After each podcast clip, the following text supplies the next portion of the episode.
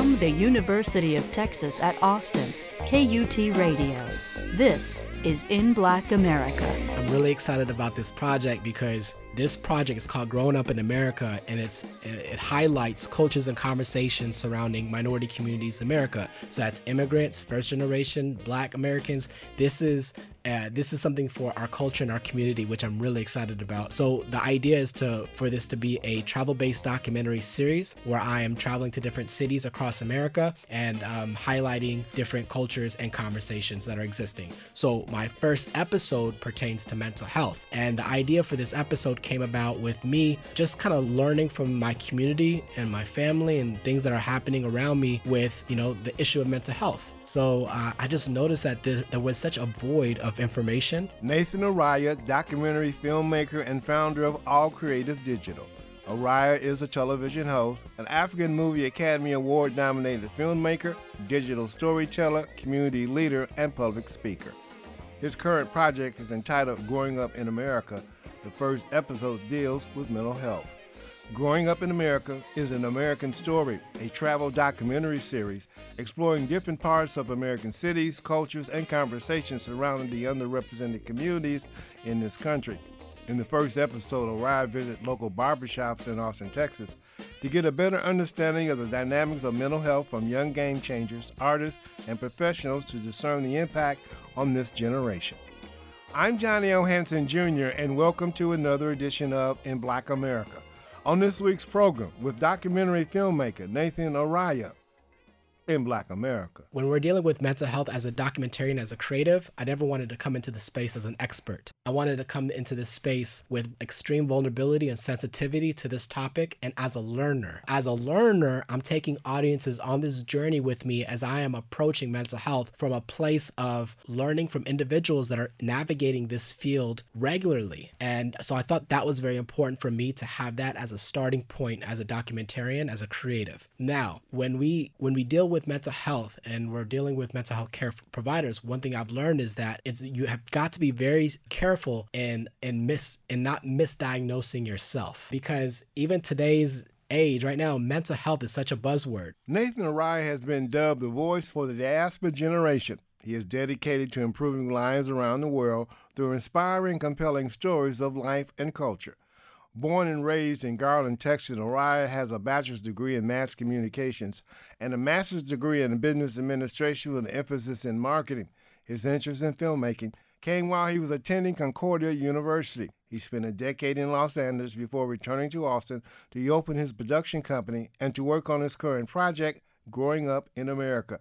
The idea for the project, Mental Health is Wealth, came as he was rushed to the emergency room with chest pains recently in Black America spoke with Araya in studio. So I was born in Dallas, Texas. I lived in Garland, uh, Texas, which is a little outside of Dallas. And then uh, from there, managed to um, go to school out in Austin, went to a small private liberal arts university called Concordia University, and then ventured out to Los Angeles after I graduated for about 10 years, and just now currently moving back to Austin. So, what was life like growing up in Dallas? Dallas was great. I had such a great upbringing. When I was 10 years old, my dad left, and I was raised by a single mother who raised three boys. So, I'm the oldest of three boys. And uh, growing up was you know there were its challenges but you know it's it's kind of one of those things where you don't know what you have because that's all you have. You know mm-hmm. it's it's almost like that that was my environment. That was you know there was a lot of love in the house. Um, i i grew up very fast uh, just because of the responsibility that was placed on me at such a young age to look after my family. You know, so you know, I I was very responsible. I, I got my first job when I was 15, and I was paying the light bill, okay. and for me that was normal. you know, like that's all I knew. You know, to work and to really support and contribute to whatever I can do within my family. What was it like in school? What were some of your your activities you participated in? Man, I had ADD, so I was involved in almost any and everything in school. Uh, I, I had a lot of energy, uh, John. And the thing was, in college, you know, I started kind of making friends and I had so many different types of friends and backgrounds, ethnicities. I got involved with events on campus. One event that I got a chance to do was called Coffee House. And this started off as an open mic night event that turned into a um, kind of like a themed talent show uh, with uh, with a message.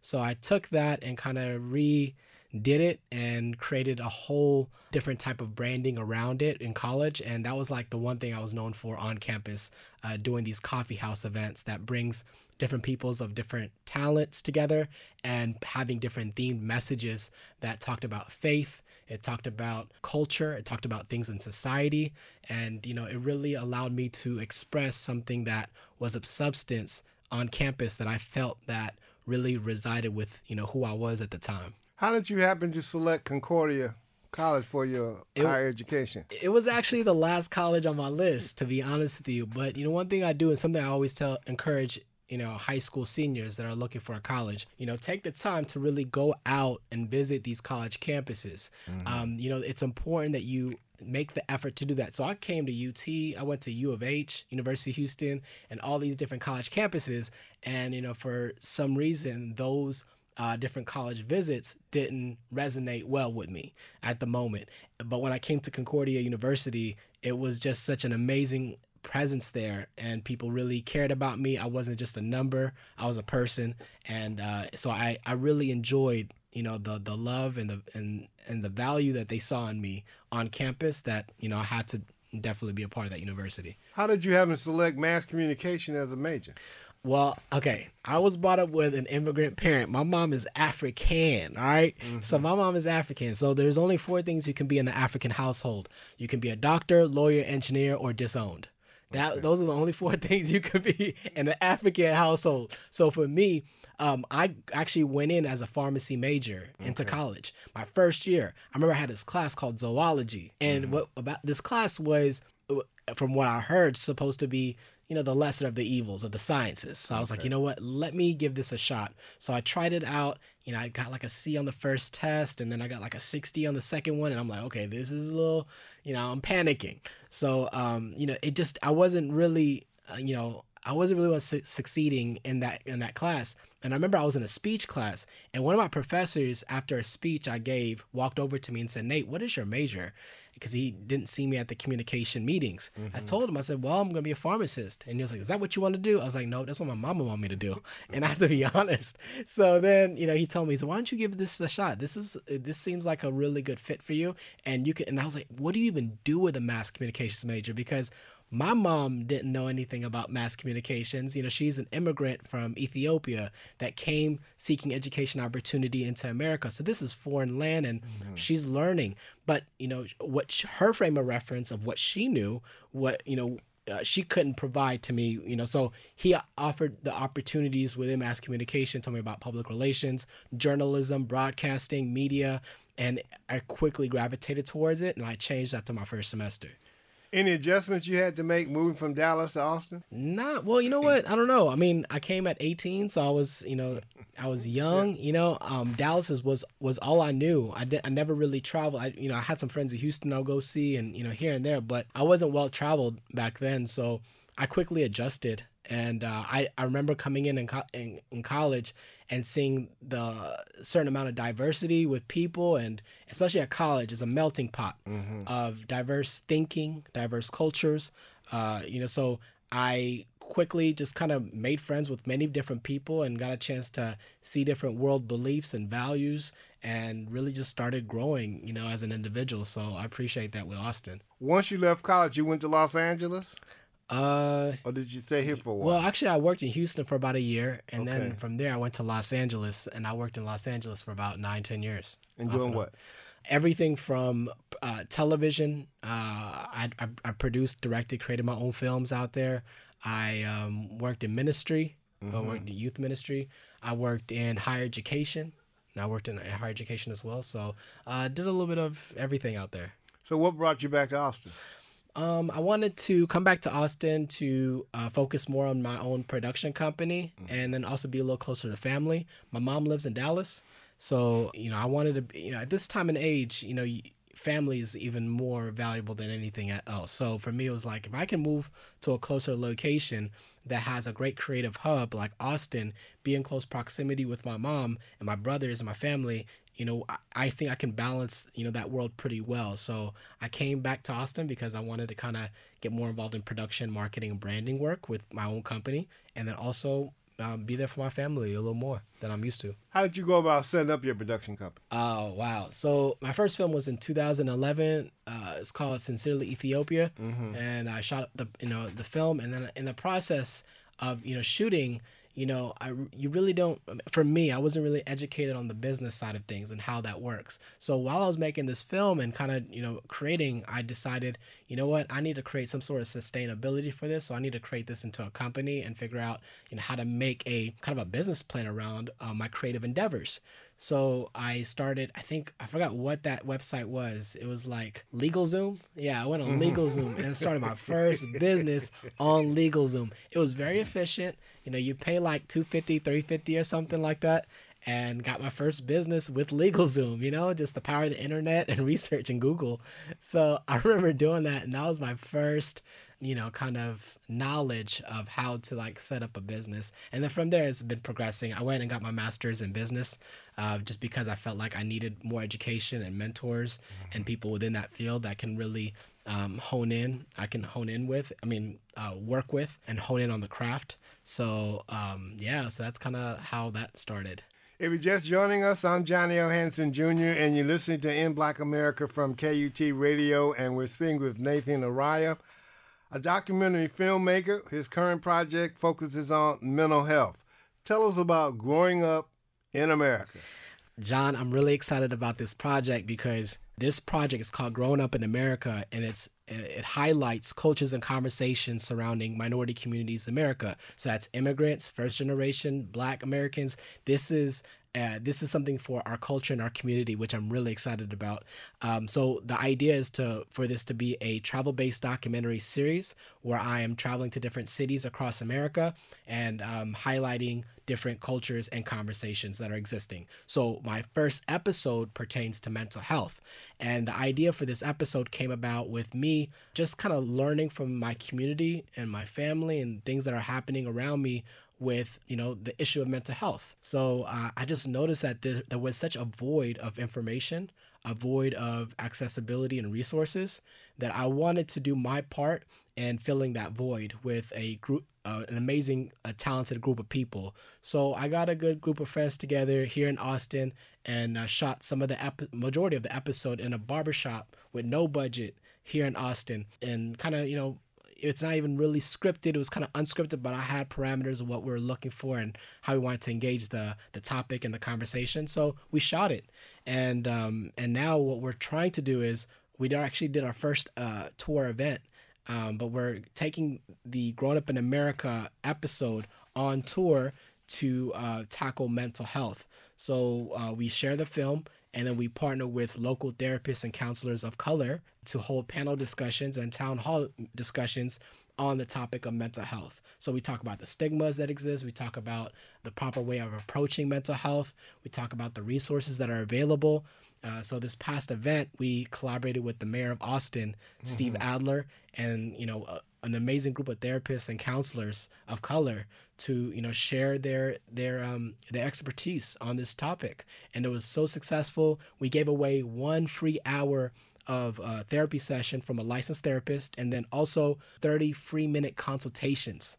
So our goal was to be able to bring down as many barriers as possible that exist between the black community, immigrant community, first generation community, and the healthcare system and healthcare providers out in the communities. So that people can act- actually have access to information and education so they, they can understand what would be best for them on an individual as an individual. I read that you thought of this topic after you went to the hospital for chest pains? All right. So this year was a year full of ups and downs, okay. right? So this year I um I, one one day I woke up with chest pains and I was like I've never felt like this before, you know. I'm not too old, you know. I'm still in the gym. I'm still, you know, trying to eat right. And uh, you know, I, I called the doctor. I was like, you know what, I need to do a doctor's visit. But and I explained to him that I had chest pains. They said you need to go to the hospital. So when he said I need to go to the hospital, you know, I was kind of like, all right, let me just go to the hospital get checked up. So I went to the hospital, got checked up. They said your heart is healthy, you are good, but you are dealing with common stress. Mm-hmm. Um, so uh, I forgot what the scientific term for this was, but he told me it's common stress or and that's or a pulled muscle. But I wasn't working out in a you know within a week or two within that time frame, so it was definitely common stress. So when he told me that it was common stress, you know, I just started realizing that wow, I'm too young to be dealing with common stress, and I can't imagine the people in the community that I have around me that are dealing with stress, anxiety, depression, um, and many different uh, mm-hmm. variations of mental health. So it was a good realization for me that we need to take you know better care of ourselves as people and identify you know how to best navigate you know different things that we're dealing with in our own lives. So for me it was a wake-up call. And it was an opportunity to really take that a little more seriously with my life and it's been great ever since. But yeah that was a, definitely a, a big wake-up call for me this year. You were talking before this interview began about self-diagnosis. Yeah. And you know, one one particular diagnosis doesn't mean that this problem is is fixed. Tell us about how you as a documentary filmmaker and this project is helping people understand that you can't diagnose your own self. Yeah, I think when when we're dealing with mental health as a as a documentarian as a creative, I never wanted to come into the space as an expert. Mm-hmm. I wanted to come into this space with extreme vulnerability and sensitivity to this topic and as a learner. Mm-hmm. So, as a learner, I'm taking audiences on this journey with me as I am approaching mental health from a place of learning from individuals that are navigating this field regularly. And so I thought that was very important for me to have that as a starting point as a documentarian, as a creative. Now, when we deal with mental health and we're dealing with mental health care providers, one thing I've learned is that it's you have got to be very uh, careful and and miss and not misdiagnosing yourself. Because even today's age right now mental health is such a buzzword. Right. everyone is talking about it social media everyone's doing something about it which is great. But on the other hand you know because sometimes you know it's almost like that i if you're focusing on something so much sometimes you feel like you have it Mm-hmm. Uh, so you know, I want. I got this. I got this. Yeah, because everyone's talking about anxiety, and I'm, I'm, looking up anxiety so much. I think I have anxiety, but maybe that's not necessarily the case. Mm-hmm. Maybe you don't need to see a, a, mental health. You don't need to see a, a, counselor or a therapist. Maybe you just need to turn off your social media. Mm-hmm. You know, something as simple as that. Because you know, the the the way we should approach this discussion of mental health is to be able to provide information and education of what exists, you know, and then the resources that are available, and then each individual through self-awareness better understanding what is the proper way that they can navigate as an individual through life so that's my hope as a documentarian you know to pretty much just create a platform of information and education for people and with great sensitivity you know to this uh, to this topic and getting people to understand that you know therapy is not the one all be all but mm-hmm. it's an option when you all had the panel discussion after last Thursday's presentation, did it come up why African Americans are so reluctant, by and large, to discuss mental health?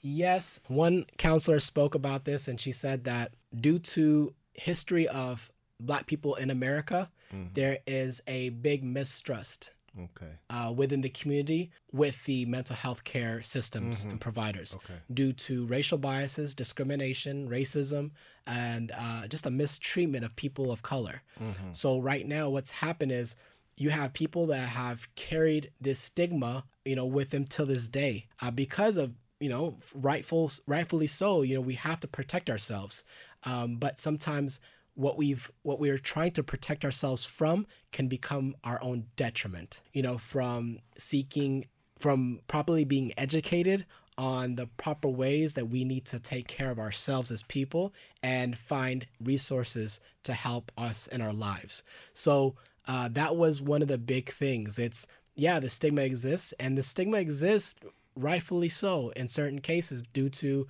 mistreatment racial biases and racism that healthcare providers have conducted, you know, within America towards people of color. But now our opportunity as as black people here in America is to be able to look at the stigmas that exist and look at the, you know, and understand what we are actually going through right now, you know, being self aware and figuring out what's a proper way that we can better our lives with resources that are available that will not be detrimental to us. Considering that barbershops around the country are African American men safe haven, safe place, yeah. were they apprehensive when you came in and you wanted to film them talking about mental health? So my barber was one of the biggest uh, catalysts for this okay. project. So okay. that helped. I built a great relationship with my barber, and we actually discussed him. His name is Trey. If you ever get a chance, uh, talk to Trey if you want to get a nice haircut, uh, cutting edge right here in Austin. Trey's gonna love this. But um, you know, I talked to him, and he was you know all for uh, using this space. So um, from there, I actually got a, a good group of friends together okay. that got involved and showed up to the barbershop to have these candid conversations. So it wasn't like we were just coming into a space and recording people.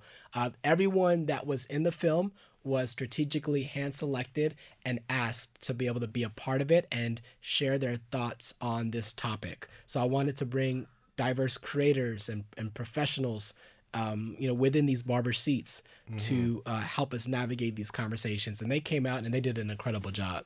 How do you take this project to the next level? Uh, through people like you, John, honestly. People like you that are able to come around and provide more awareness on projects like this. My job as a creator, as a documentarian, as a documentarian, is simply to create something based out of my conviction and my experiences in life. Now I just put it into the world. Now what the world does with it is what I entrust people to really help and come around and support it with. So for me, I control what I can control and I can't control what I can't control. So based off of what I've done already is already a success and is already is already my personal fulfillment. Where it goes next, John, honestly, is only like a cherry on top. It's a blessing within itself. So, you know, people like media outlets and and uh, journalists and you know um, research-based institutions that want to be able to highlight you know these stories that i'm really you know trying to push right now and provide representation i think that's in in everyone else's hands. And i'm doing the best that i can and trying to step out and get this at you know into so many different platforms. But honestly it's people like you that really do make a big difference for projects like these and taking it to the next level. Austin obviously was the first stop. Are the other cities that's lined up to take growing up in america mental health yeah, yeah. So uh, we're looking at LA and DC, and okay. I just got off a conversation with uh, a good friend of mine uh, that does incredible work. But um, I don't want to say too much information mm-hmm. just yet. But in January, we're looking at bringing the Growing Up in America uh, uh, State of Mind. The event is called the event series is called State of Mind. We're looking at bringing the State of Mind event series uh, to LA and DC.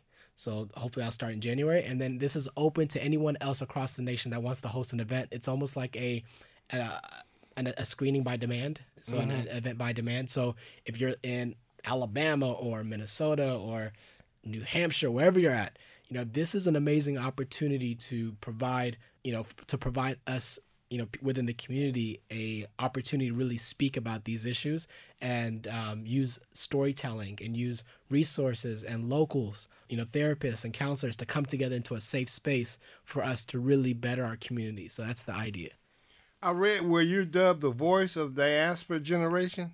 What does that mean? Yeah, yeah, yeah. So I think that was something that you know, for me, I don't know, I don't claim it, um, but that's something that I think was wrote in the Huffington Post, I believe, or MSNBC, one of those right. uh, outlets. Mm-hmm. But yeah, um, that's just due to my work within the diaspora. I believe that you know we have a great culture, the diaspora culture, where it's a melting pot type of culture where you know we have immigrant parents that have come from our native land but we're growing up in a new country you know so it's it's an amazing opportunity where we have a third culture and I've been making films such as Sincerely Ethiopia, The Diaspora Journal, and now Growing Up in America that are connected to the diaspora culture. So I think due to my life work and projects, they named it that. What do you say to immigrant parents who don't know how to navigate or respond to their children's mental health struggles?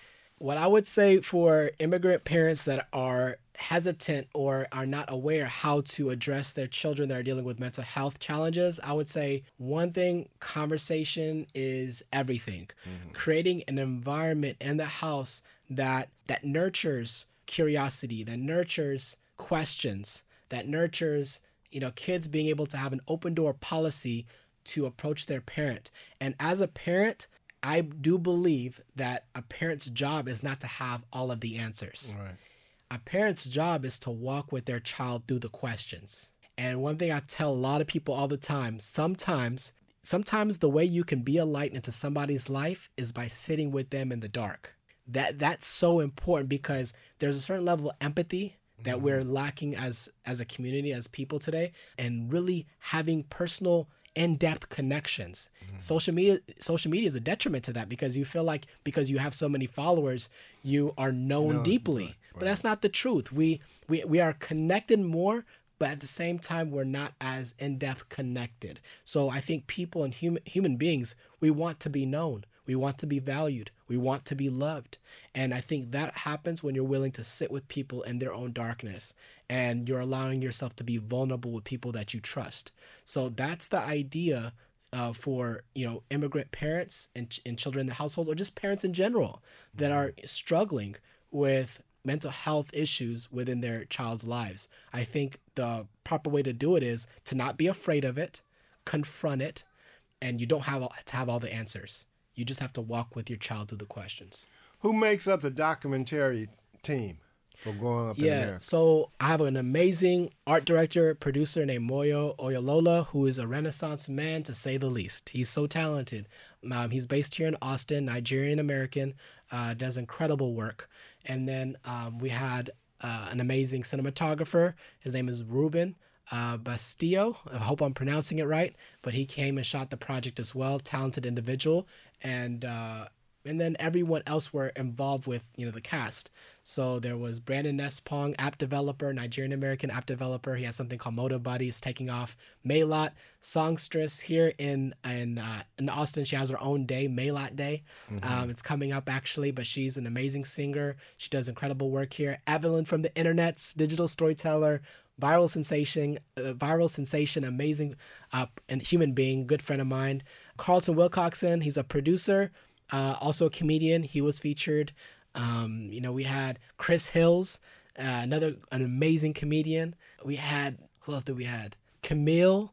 Oh my gosh, Camille Khalil. Uh, she's a model. Uh, she does great work in the Austin community, and these are people of color. These are first generationers. These are you know um, African Americans. These are our community that are doing incredible work that we got in that we got involved in this film. And uh, they really are the catalyst for this film. They are opening discussions. They are the uh, they are healing people with their words uh, through these film screenings and community discussions. So uh, yeah they're they are people that i look up to and i'm so proud of. Why do you call this a purpose project? Purpose project. One, uh, meaning that this is not something that I had many people jump to support me in in high places. Nathan Araya, documentary filmmaker and founder of All Creative Digital.